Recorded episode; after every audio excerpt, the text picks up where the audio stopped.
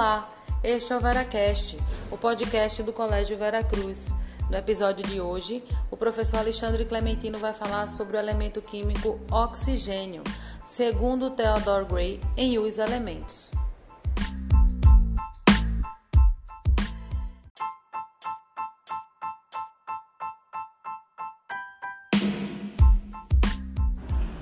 Olá, amiguinho, olá, amiguinha, tudo bem com você? Hoje vamos falar um pouco sobre o elemento químico oxigênio. Se o carbono é a base da vida, então o oxigênio é o combustível.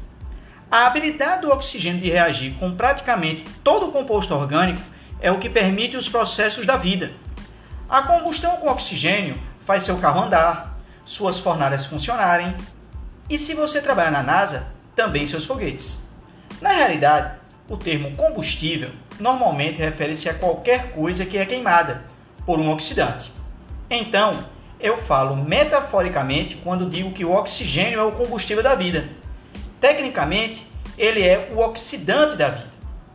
O fato de você poder atear fogo e queimar madeira, papel ou gasolina tem menos a ver com o material de que eles são feitos do que com o fato de a atmosfera ter mais de 21% de oxigênio proporcionando uma fonte altamente reativa de oxidante. Aviões a jato podem voar grandes distâncias com muito menos combustível do que um foguete. Comparavelmente usaria. Por quê?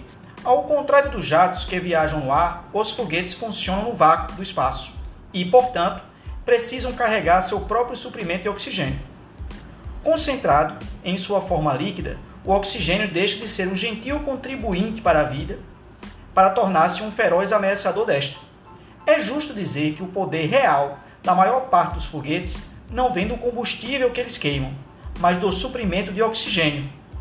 O foguete lunar Saturno V, por exemplo, utilizava querosene. Sim, nós conseguimos chegar até a Lua com combustível diesel.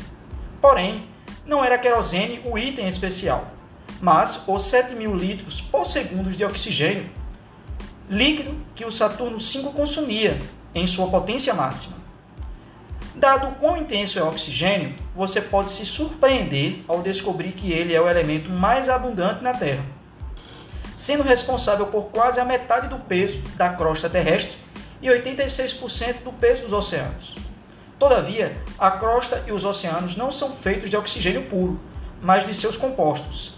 E como iremos aprender com o próximo elemento, flúor.